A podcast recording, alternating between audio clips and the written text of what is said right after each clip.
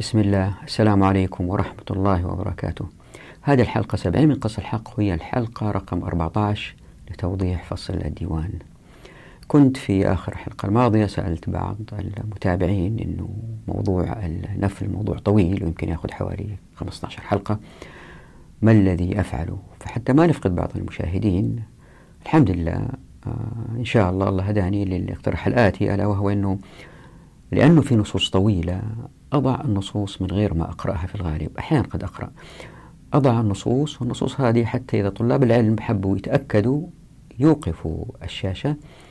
ووضعت فوق النص هو لابن عبد البر ولا لابن حجر أو غيرهم، ووضعت أرقام على هذه اللقطات. فالنص الطويل مثلا قسمته إلى 7-8 لقطات، لكن ما أقرأ هذه النصوص بس أعلق عليها والاستنتاجات اللي استنتجتها من هذه النصوص، وبكده نكون وفرنا الكثير من الوقت من غير ما نفقد النقاط المهمة التي يجب أن نستفيدها من النفل. والنفل موضوع مهم لأنه قد يكون مدخل لبعض فقهاء السلاطين لإعطاء الحكام صلاحيات أكثر. النفل هو باختصار الزيادة اللي يحصل عليها المجاهد غير الغنائم. فمثلا القائد يقول لي واحد الذي يفعل كذا قبل المعركة له كذا. فموضوع النفل هذا ظهرت في مسائل خلافية، 10 مسائل خلافية نمر عليها إن شاء الله بسرعة. 7 مسائل إن شاء الله نعالجها الحلقة هذه والقادمة. المسائل 3 الأخيرة نفرد لكل واحدة منها حلقة إن شاء الله بإذن الله. وموضوع النفل مهم لأنه يمكن يأتي أحد فقهاء السلاطين ويدخل من بعض الثغرات، برغم أنه الشريعة أتت واضحة ومكتملة في مسألة تفصيلية جدا، حتى لا يستخدم بعض الفقهاء سبحانه وتعالى يعلم والرسول صلى الله عليه وسلم لا ينطق على الهوى، حتى لا يساء استخدام النفل في تغيير نية المجاهد، لأنه إذا يعرف أن الحاكم عنده المقدرة يعطي من النفل يتقرب إليه أكثر حتى يأخذ أموال أكثر، وبالتالي ضعاف النفوس ويمكن من المهرة في القتال يقعوا في أيدي السلطان، وبالتالي السلطان يحكم يمكن بغير ما أنزل الله كما هو حادث الآن، وبالتالي تضعف الأمة وتذل. ليش الأمة تضعف وتذل؟ هنا الربط يأتي بكتاب قص الحق، أنه الأمة أقوى ما تكون عندما تكون عزيزة، ولن تكون عزيزة إلا إذا كان اقتصادها قوي جدا وأفرادها متحررين وعبوديتهم لله سبحانه وتعالى وحده، وليس لهذا أو ذاك. وهذا لن يحدث إلا أن طبقنا مقصوصة الحقوق، ومقصوصة الحقوق وضعت بطريقة تعز الأفراد وينطلقوا من غير ما يصطدموا. هذه المعادلة يتم تخريبها من خلال زيادة صلاحيات الحكام التي حرصت الشريعة على قص الحقوق لهم، بحيث أن الكل عارف، الحكام والمحكومين عارفين حدود صلاحياتهم، فحتى لا تتغير هذه الصلاحيات الشريعة أقفلت هذه المداخل، ومن أهم هذه المداخل هي النفل في الجهاد. ويمكن أحوج ما يحتاج إليه المقاتلين في الفصائل المختلفة هذه الأيام هي هذه الفيديوهات، لأنه الفصائل هذه لم تطبق مقصوصة الحقوق التي أتت بها الشريعة في الغنائم وفي النفل، وبالتالي أصبحوا القادة لهؤلاء الفصائل وكأنهم حكام جدد لكن في إطار إسلامي، وهذا سيؤدي إلى ظهور ديكتاتوريات جديدة في زي إسلامي. والآن لملخص سريع لهذه الحلقة. طبعا الحلقة هذه ما تحتاج تلخيص لأنه هي في حد ذاتها تلخيص. فالحلقة تحاول توضح أنه الشريعة قصت الحقوق بين الغانمين بطريقة تحفز المقاتلين، ولكن في الوقت ذاته ما يكون لهذا التحفيز من خلال النفل تأثير على ولاء المجاهد للسلطان، فلا يستعبد من قبل السلطان، أي لن تكون نية المجاهد إعلاء كلمة السلطان إن كان السلطان لم يحكم بشرع الله، بل إعلاء كلمة الله سبحانه وتعالى. وراح نبدأ بحديث كيف أنه بعض المجاهدين لأنه العمل العسكري عبادة يترفع عن أخذ الغنائم. ونتحدث أنه برغم أنه هؤلاء قد يكونوا قلة، لكن مع مرور الزمن مع تطبيق الشريعة يزدادوا في العدد، لأنه زي ما تحدثنا في الحلقة الماضية من خلال التحريض، الأتقى هم الذين ينسحبوا للجهاد. فالحلقة هذه والحلقة القادمة هما عن نفس الموضوع، لكن قسمتهم حلقتين حتى ما تصير حلقة طويلة جدا، ولا هدف واحد، أنه من خلال مراجعة أقوال الفقهاء ما في ذهنهم شيء اسمه ديوان، بيناقشوا مسائل الغنائم وكأنه لا يوجد ديوان أبدا. وهذا استنتاج مهم. فنبدأ بتوضيح 10 مسائل خلافية، هي مسائل مفصلية لتوضيح الخلاف بين الفقهاء في أحقية الغانمين في الغنائم. فنبدأ بنص من كتاب الأموال لأبو عبيد لتوضيح معنى السرايا، بعدين نمر على نص لابن حجر يوضح الأقوال المختلفة عن متى فرض الخمس، هل هو في غزوة بدر أو بعدها أو غزوة حنين أو بعدين يجي اقتباس طويل لابن قدامة يوضح الأقوال المختلفة في مسألة النفل. وبعد كده نمر على كتاب الكافي لابن عبد البر اللي يوضح ويركز على كراهة الإمام مالك للنفل. وراح نلاحظ أن الأقوال هذه كلها تجتمع عند مبدأ مهم، ألا وهو أنه كل ما خفت الأموال في يد السلطان كل ما لم يتمكن من استمالة المجاهدين إن لم يحكم بما أنزل الله. فنمر على نص لابن دقيق العيد يوضح العلاقة بين خلوص النية وأخذ الغنائم. فهذه الحلقة والقادمة وثلاث حلقات بعدها كلها تدور حول النفل والنية والولاء، وكيف أنه في مجموعهم يثبتوا أنه العمل العسكري عبادة وليس وظيفة، وأن الديوان لم يكن في الشريعة أبدا. بعدين نمر على حديث ليرد قوي المؤمنين على ضعيفهم، ونبين كيف أن هذا الحديث يخفف من تلاعب القادة إن حاولوا عدم تطبيق الشريعة. وبعد كده نمر على نص من كتاب بداية المجتهد لابن رشد القرطبي يوضح أسباب الاختلافات بين الفقهاء. وننتهي بنص من كتاب الاستذكار لابن عبد البر وهو من المذهب المالكي. وطبعا ما نكون انتهينا لأنه نكون غطينا في هذه الحلقة المذهب الحنبلي والمالكي، وتبقى لنا في الحلقة القادمة المذهبين الشافعي والحنفي. والآن للتوضيح، زي ما انتم شايفين في الشاشة هنا مثال لحديث مشهور في المستدرك على الصحيحين، قصة الأعرابي اللي الرسول صلى الله عليه وسلم قسم له، فجاء للرسول صلى الله عليه وسلم قال له ما هذا؟ قال له قسم لك. قال له لا، أنا ما اتبعتك على هذا، أنا اتبعتك على أنه، وأشار إلى حلقه وقال إني أصاب بسهم هنا فأدخل الجنة. فقال الرسول صلى الله عليه وسلم إن تصدق الله يصدقك. وبدأ القتال وأصيب بسهم في نفس المكان اللي أشر عليه، فقال الرسول صلى الله عليه وسلم صدق الله فصدقه. طبعا هذه القصة في منتهى العلو لمجاهد لا يريد شيء من الدنيا أبدا ولكن يريد الجنة. ويمكن واحد يقول لا، بس هذه القصة استثناء، لأنه معظم المجاهدين لهم نوع من الرغبة في أمور الحياة وبالتالي ينجذبوا للأموال، وهذا بالتالي يؤثر في خلوص النية. اللي أقوله هو الآتي، يمكن الغنائم تؤثر في بعض الفقراء أو ضعاف النفوس فينجذبوا للجهاد لإعلاء كلمة الله، وأيضا للمكسب المادي إن حصل، لكن هذا لا يعني الخنوع للسلطان، وهذا هو المهم. ولتوضيح هذه المسألة أقول النفل هو من المسائل الفقهية التي اختلفت فيها الأقوال بين الفقهاء، وكانت الخلافات بينهم في مسائل محددة مفصلية لازم نتقصاها عشان نقف على العلاقة بين النفل والنية والولاء. ظهرت بينهم 10 خلافات. المسألة الخلافية الأولى هي متى فرض الخمس؟ أهو في غزوة بدر أو بعدها في غزوة بني قريظة أو في غزوة حنين؟ المسألة الخلافية الثانية ألا يؤثر النفل في خلوص النية فيكون القتال عندها لأجل الدنيا؟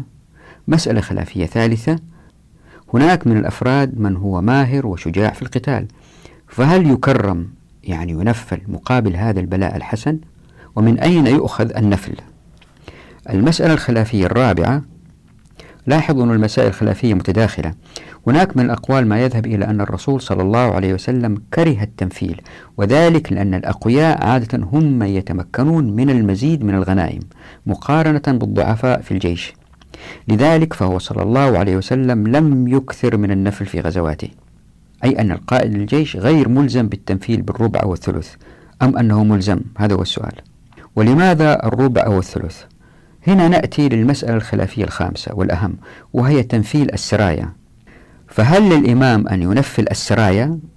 وإن كان له ذلك فمن أين يكون التنفيل؟ من الأربعة أخماس أم من الخمس؟ إذا تذكروا في آية الغنائم 4 أخماس الغنائم للغانمين، فهل التنفيل يكون من 4 أخماس أم من الخمس؟ أم من خمس، الخمس الذي هو للرسول صلى الله عليه وسلم، لأنه تذكر أنه 4 أخماس الغانمين يبقى خمس، هذا الخمس أيضا مقسم 5 أقسام. الآن لننظر لهذا التوضيح للسرايا مما قاله أبو عبيد، ويمكن المفيد أوضح الآتي: أن الجيش الخارج الجهاد عادة ما يكون كبير في عدده بالآلاف أو عشرات الآلاف في الغالب أو مئات الآلاف في النادر، لذلك حركته تكون بطيئة، وفي الوقت ذاته فقد كانت تنبثق من هذا الجيش مجموعات صغيرة من الجنود وتسمى السرايا، وهم عادة من الأشجع والأمهر قتالا، فتنطلق هذه المجموعة متقدمة الجيش لتغزو بعض القرى أو المواضع التي هي أمام أو عن يمين أو عن شمال الجيش لأهداف عسكرية أو تموينية بأخذ الغنائم التي تمكن الجيش من المسير. وهذه السرايا تتحرك أثناء الذهاب طبعا لأرض المعركة، ويسموه الفقهاء البدءة، أو أثناء العودة لمقر الإقامة بعد المعركة، أي في الرجعة. هذه السرايا كانت تحقق بعض الغنائم التي كان القائد العام للجيش يقسم جزء منها لمن هم في السرايا تقديرا لما أنجزوه، وهذه النسبة زي ما فعل الرسول صلى الله عليه وسلم كانت بنسبة 1/4 في البدءة والثلث في الرجعة، يعني 1/4 الغنائم تقسم بين أفراد السرايا إن تحققت الغنائم في الذهاب وهم ذاهبين للمعركة، والثلث في العودة، والباقي اللي غنموه هؤلاء الذي في السرايا يقسم بين جميع الجيش بالأسهم. وسبب هذا التفاضل في النسبة بين الذهاب للمعركة والعودة، طبعا العودة الثلث اللي هو أكثر، هو أن الخروج في السرايا أثناء المعركة أثقل على النفس، لأن المعركة قد انتهت والجميع بيتطلع للعودة بعد المشقة. والخلاف اللي وقع بين الفقهاء في هذه المسألة: هل يقسم 1/4 أو 1/3 بين أفراد السرايا بعد عزل 1/5 من الغنائم أم قبلها؟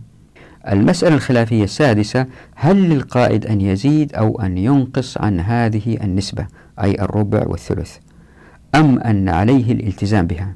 المسألة الخلافية السابعة: هل يجوز الوعد بالتنفيل قبل المعركة أو لا يجوز؟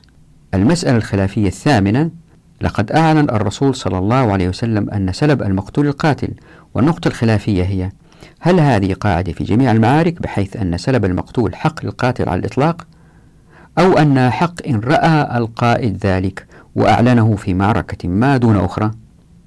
هذه المسألة الخلافية الثامنة نخصص لها حلقة كاملة. المسألة الخلافية التاسعة: متى تقسم الغنائم؟ في أرض المعركة إن حيزت أم بعد العودة لأرض المسلمين؟ وهذه أيضا لأنها مهمة نخصص لها حلقة كاملة. المسألة الخلافية العاشرة: كما هو معلوم فإن الغنائم جميعها باستثناء 1/5 للمجاهدين، فماذا عن 4 أخماس؟ كيف تقسم؟ مثلا في مجاهد عنده فرس وآخر ما عنده فرس، والأيام هذه يمكن 3-4 مجاهدين يملكوا دبابة أو مدرعة والآخرين ما عندهم، كيف تكون المفاضلة بينهم؟ المسألة الخلافية الأولى يمكن ما تهمنا الآن، لذلك وضعتها هنا في الشاشة لابن حجر بيوضح الأقوال المختلفة، ولأنه هذه المسائل الخلافية تحتاج تفرغ لعدة سنوات حتى الواحد يصل إلى الحقيقة، ولأني أنا لست فقيه، لذلك زي ما فعلت في كل الحلقات السابقة وفي كل كتاب قص الحق، أنا ما بجتهد وبأتي بأقوال جديدة فقط، إلا بأفعله بأني أشوف أقوال إما 4 والفقهاء الكبار، وبأخذ قول الجمهور منهم، وبأرى كيف تشتغل هذه الأيام. الملاحظ على هذه النصوص أنه في نص طويل مثلا لفقيه، وهذا الفقيه بيعالج في هذا النص بعض القضايا الخلافية 10 اللي ذكرتها، لذلك راح تلاحظوا في الفيديو هذا راح أنطط بين النصوص وبين المسائل الخلافية، يعني مضطر أسوي كذا. فاللي راح أسويه راح أعرض هذه النصوص المهمة وأعلق عليها، بعدين أعلق عليها مجتمعة في الحلقة القادمة إن شاء الله. لكن زي ما راح تلاحظوا، وهذه نقطة تذكيرية مهمة، أن الفقهاء برغم اختلافاتهم لكنهم مجمعون على الدوائر في الأقرب للمركز. تذكروا تحدثنا في حلقة سابقة عن الدوائر، في مراكز الدوائر هم متفقين تماما، اختلافاتهم هي كل ما يبتعد عن المركز. والآن لننظر لهذا الاقتباس لابن قدامة رضي الله عنه وارضاه من كتاب المغني، وهو اقتباس جيد يوضح الأقسام المختلفة للنفل ويوضح آراء الفقهاء المختلفة. والملاحظ في ما ذكروا أنه بيركز أيضا على كراهة الإمام مالك رضي الله عنه وأرضاه للنفل، لأن نية المجاهد قد لا تكون لله سبحانه وتعالى، يعني قد تمزج بحب المال. وهذا موقف قوي جدا للمالكية في هذه المسألة رضي الله عنهم هم وجميع أئمة المسلمين وفقهاء السلف العظام رضي الله عنهم، الذين بسبب فقههم لن تضيع الأمة إن شاء الله بإذن الله. ورايحين تلاحظوا أيضا في النصوص القادمة كلها أني بحاول أن أسوي الآتي. زي ما هو معروف في الرياضيات مثلا في حاجة اسمها القاسم المشترك الأعظم، يعني الواحد ينظر للأشياء التي اتفق فيها الفقهاء وسيلحظ أنه ما اتفقوا عليه يغلب بكثير الآراء الانفرادية التي ذهبوا إليها. مثلا يعني بعض الفقهاء قالوا أنه هم قلة الحمد لله، أنه طالما أن الرسول صلى الله عليه وسلم أعطى الثلث في الرجعة والربع في البدء، فهذا معناته الإمام مخير، فبالتالي الإمام له الحق في الاختيار. لكن إذا كان قلنا أنه الأصل هو الثلث والربع، هؤلاء الذين قالوا بأنه للإمام الخيار ما يمكن يرفضوا هذا الوضع، لكن العكس غير صحيح. هذا مثال راح تشوفوا في المسائل الخلافية 10. بحاول أبين أنه الآراء الشاذة هذه إذا ما أخذنا فيها والسنة واضحة وإذا سرنا عليها سنحصل على مقصوصة حقوق واضحة، بالتالي المقاتل يعرف أنه هذا حقه ويقدر يأخذه. وتذكروا هذه مسألة مهمة، أنه في المعارك بعد انتهائها والجنود هؤلاء مدربين وعندهم أسلحة، ما يمكن السلطان يجي يتلاعب بالغنائم ليلة، هم مسلحين وهم أقوياء، هو واحد هم كثير. فالشريعة قصت الحقوق بطريقة أنه السلطان يجب أن يعطي الناس حقوقهم المقاتلين وما يقدر يتلاعب فيها، وهذه من حكمة الشريعة العظيمة.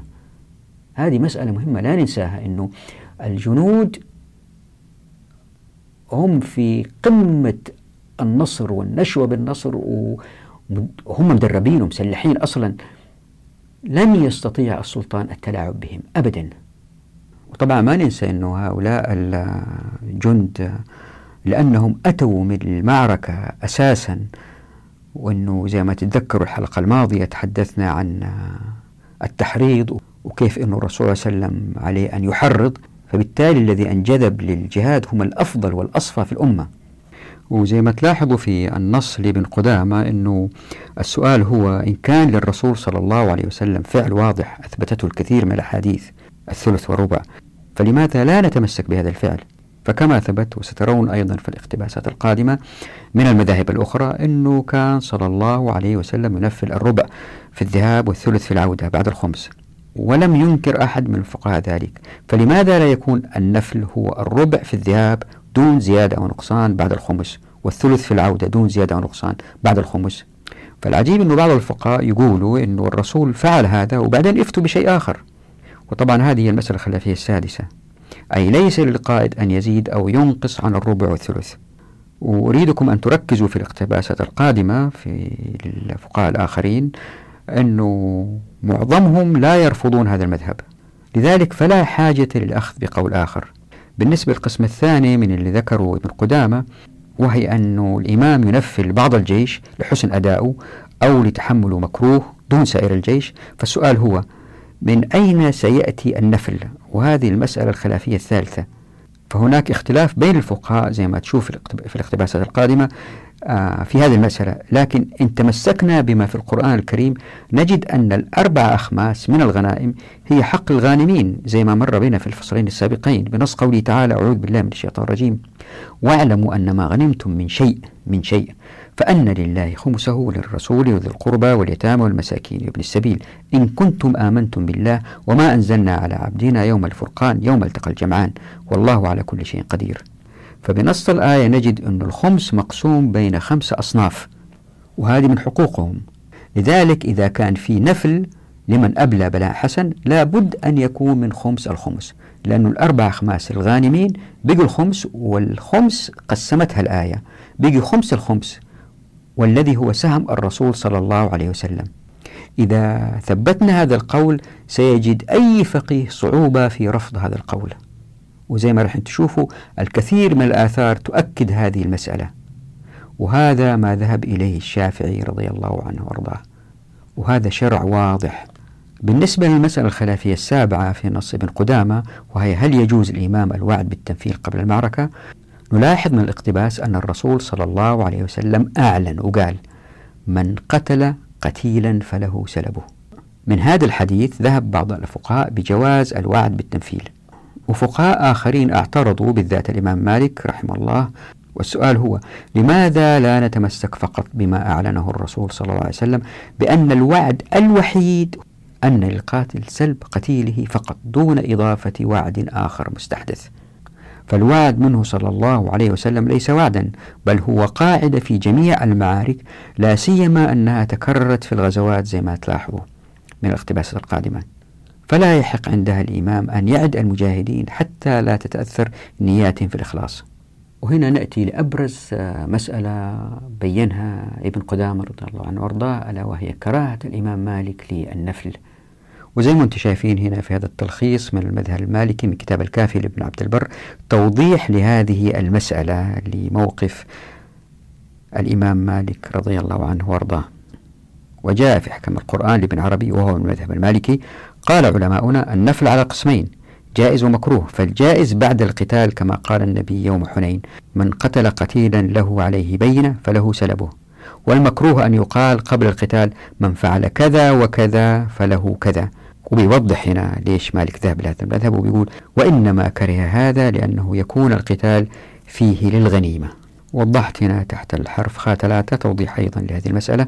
وبعض الفقهاء أيضا أثاروا الربط بين خلوص النية وأخذ الغنائم، وهذه المسألة الخلافية الثانية. فابن دقيق العيد مثلا يقول، وهذا نص ذكره ابن حجر، هو نص طويل وسيأتي إن شاء الله، بيقول بأن للنفل تعلق بمسائل الإخلاص في الأعمال، وهو موضع دقيق المأخذ، ووجه تعلقه به أن التنفيل يقع للترغيب في زيادة العمل والمخاطرة في الجهاد، ولكن لم يضرهم ذلك قطعا لكونه صدر لهم من النبي صلى الله عليه وسلم، فيدل على أن بعض المقاصد الخارجة عن محض التعبد لا تقدح في الإخلاص، لكن ضبط قانونها وتمييزها مما تضر مداخلته مشكل جدا. وقد روى أحمد بن ماجه والترمذي عن عبادة بن الصامت قال وكان رسول الله صلى الله عليه وسلم إذا أغار في أرض العدو نفل الربع، وكان يكره الأنفال ويقول ليرد قوي المؤمنين على ضعيفهم. هذا حديث مهم جدا، وهذا الحديث ليتكم يا إخوة تركزوا عليه في الاقتباسات القادمة، أي قوله صلى الله عليه وسلم ليرد قوي المؤمنين على ضعيفهم. فزي ما هو معروف في أي جيش، في القوي والضعيف، في الماهر في القتال، في الأقل مهارة، ففي تفاوت بين الجند. فهذا الحديث للرسول صلى الله عليه وسلم في توجيه للأمة والحكام بالذات القادة في المعارك عن توزيع الغنائم، أنه يؤدي إلى نوع من التقارب في التوزيع، يعني المهارات ما تأخذ حظ أوفر، لأنه الأسهم هل هو عنده خيل أو ما عنده خيل، هل هو عنده دبابة أو ما عنده دبابة، هل هو ماشي، هو حسب المفاضلة في الأداء في الأجهزة والمعدات. بينما الأشياء اللي هي قابلة، يعني هذه واضحة الواحد يشوفها بعينه، بينما الأشياء اللي هي قابلة للأخذ والعطاء، والله مين أشجع، يعني هذا ولا هذا، هذا 10% أشجع، هذا 30% أشجع، هذا هذه صعب الحكم عليها، حتى ما يتم التلاعب فيها. كانت أموال النفل قليلة جدا من خمس الخمس، وأيضا أتى الحديث هذا حتى يخفف من التفاوت هذا بين القوي والضعيف.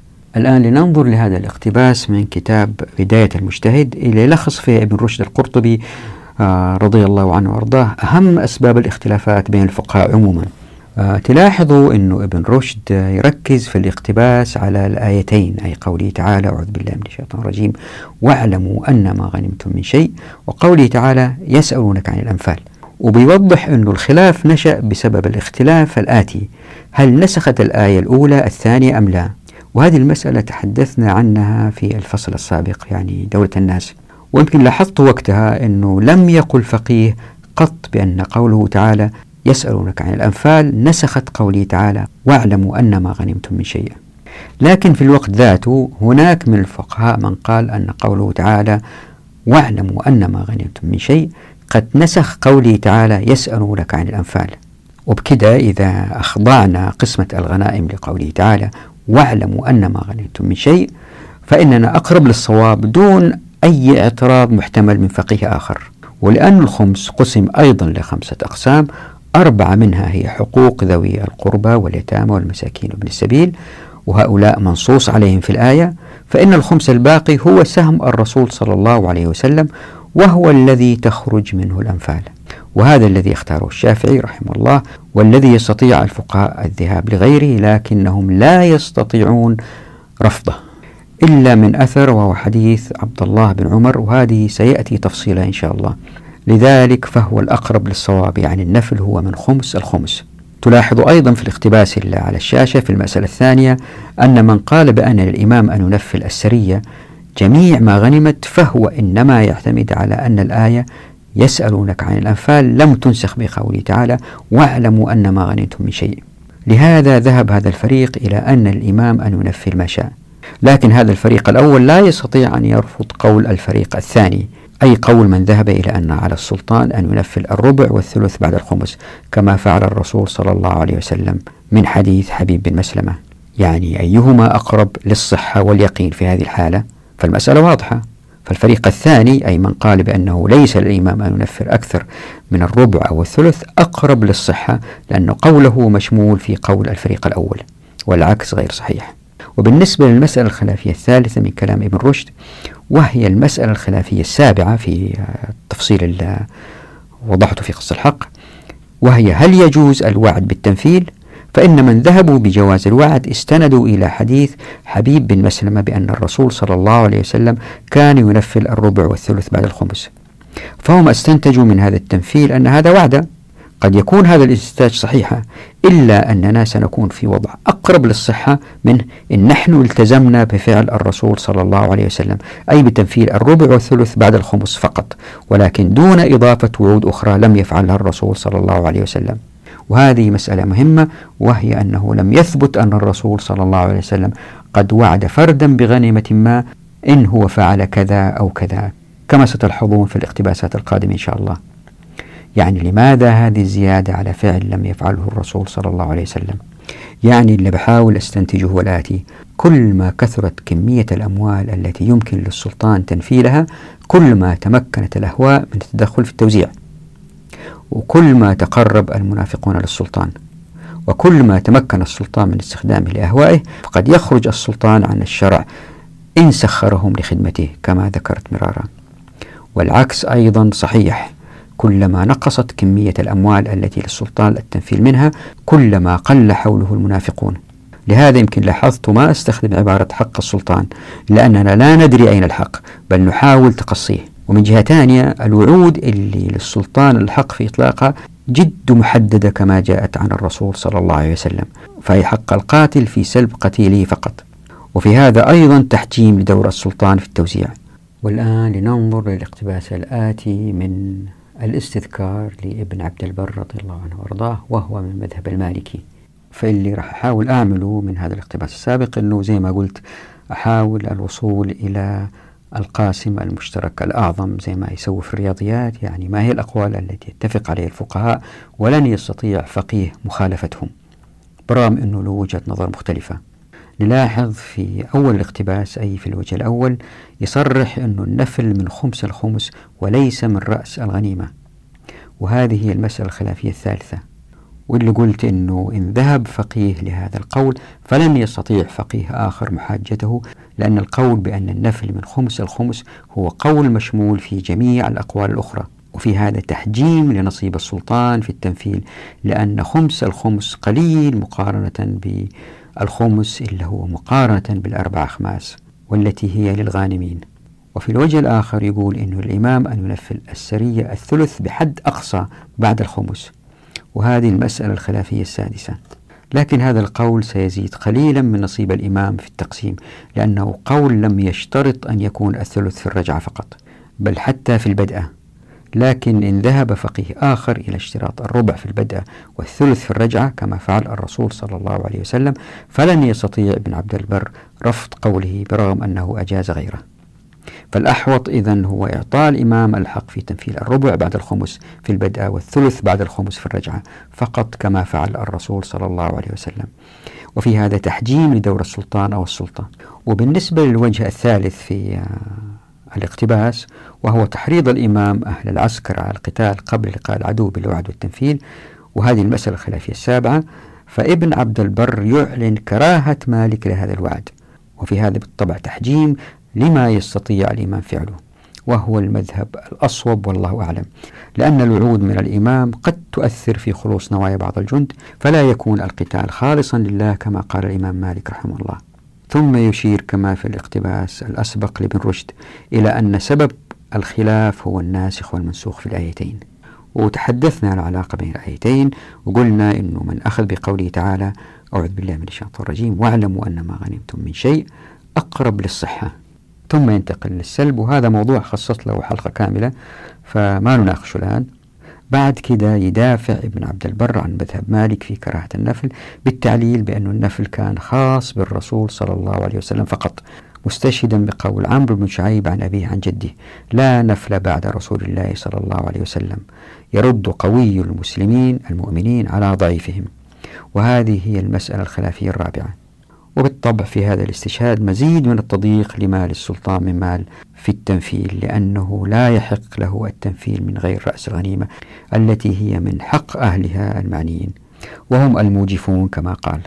بعد كده يمر ابن عبد البر سريعا على سرد قول من ذهب لجواز تنفيل الربع بعد الخمس في البدءة والثلث بعد الخمس في الرجعة بطريقة تشعرك أن هذا الرأي برغم أنه مأخوذ به إلا أنه مناف لما ذهب إليه مالك، ويحاول الحد من هذا الرأي بإدراج قول ابن عبد الرحمن القاسم في الاقتباس النفل ما لم يلتقي الزحفان، فإذا التقى الزحفان فإنما هي الغنيمة، يعني نصيب السلطان من المال القابل للتنفيذ يسقط بمجرد بدء المعركة لأن الغنائم أصبحت من حق الموجفين.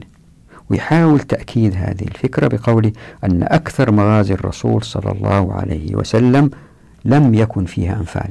وبكذا نجد أنه ابن عبد البر رحمه الله يحاول إثبات حق الغانمين من خلال تحجيم مال السلطان تنفيله بأن من الأقوال ما يذهب إلى أن الأنفال من خمس الخمس كما قال سعيد بن مسيب، كان الناس يعطون النفل من الخمس كما قال، والذي أراه أن يكون من خمس الخمس أي من سهم الرسول صلى الله عليه وسلم.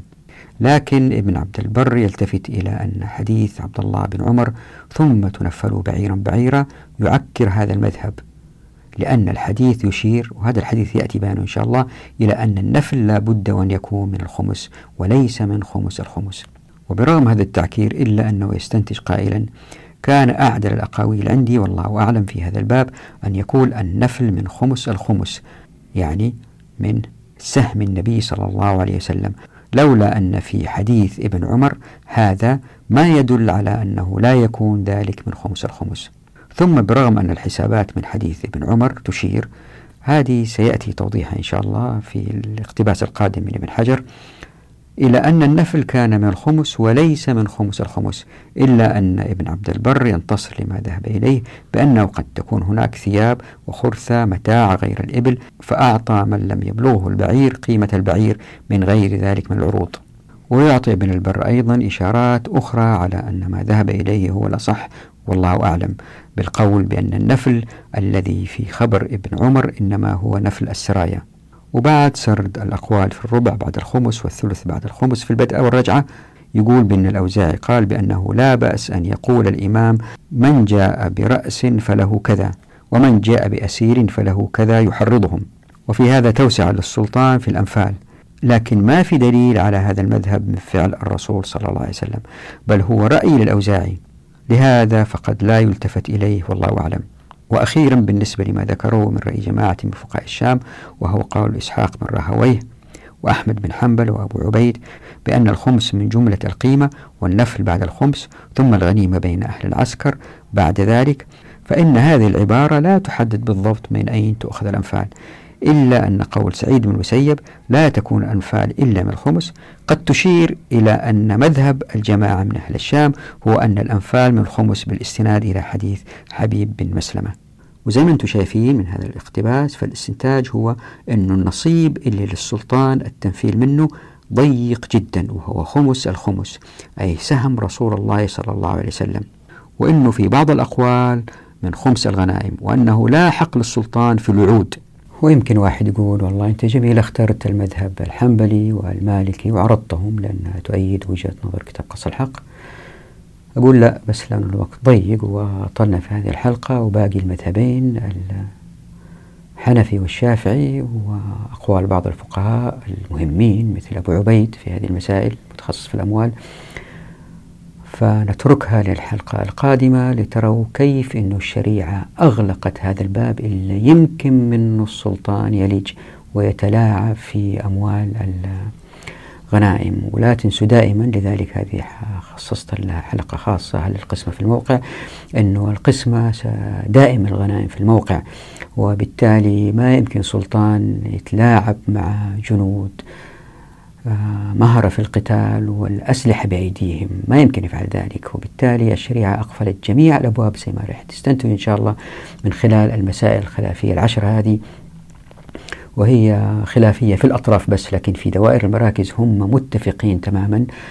وبالتالي الشريعة أوجدت مقصوصة حقوق محكمة تؤدي إلى أفراد أعزاء دائما، وهؤلاء هم المهرة في القتال، وهؤلاء الأتقى، وهؤلاء الذين لن يستطيع السلطان التلاعب بهم، وهؤلاء لأنهم الأتقى يطيع السلطان عندما يحكم بشرع الله، وبكذا لن تضيع الأمة أبدا. هذه وصفة مثلى وضعتها الشريعة حتى تبقى الأمة عزيزة أبد الدهر، مش دولة تأتي والحاكم الأولاني يكون كويس والثاني والثالث ورابع خامس حاكم يضيع الأمة، زي ما هو حادث في كل الدول هذه اللي صارت في السابق بعد الخلافة الراشدة.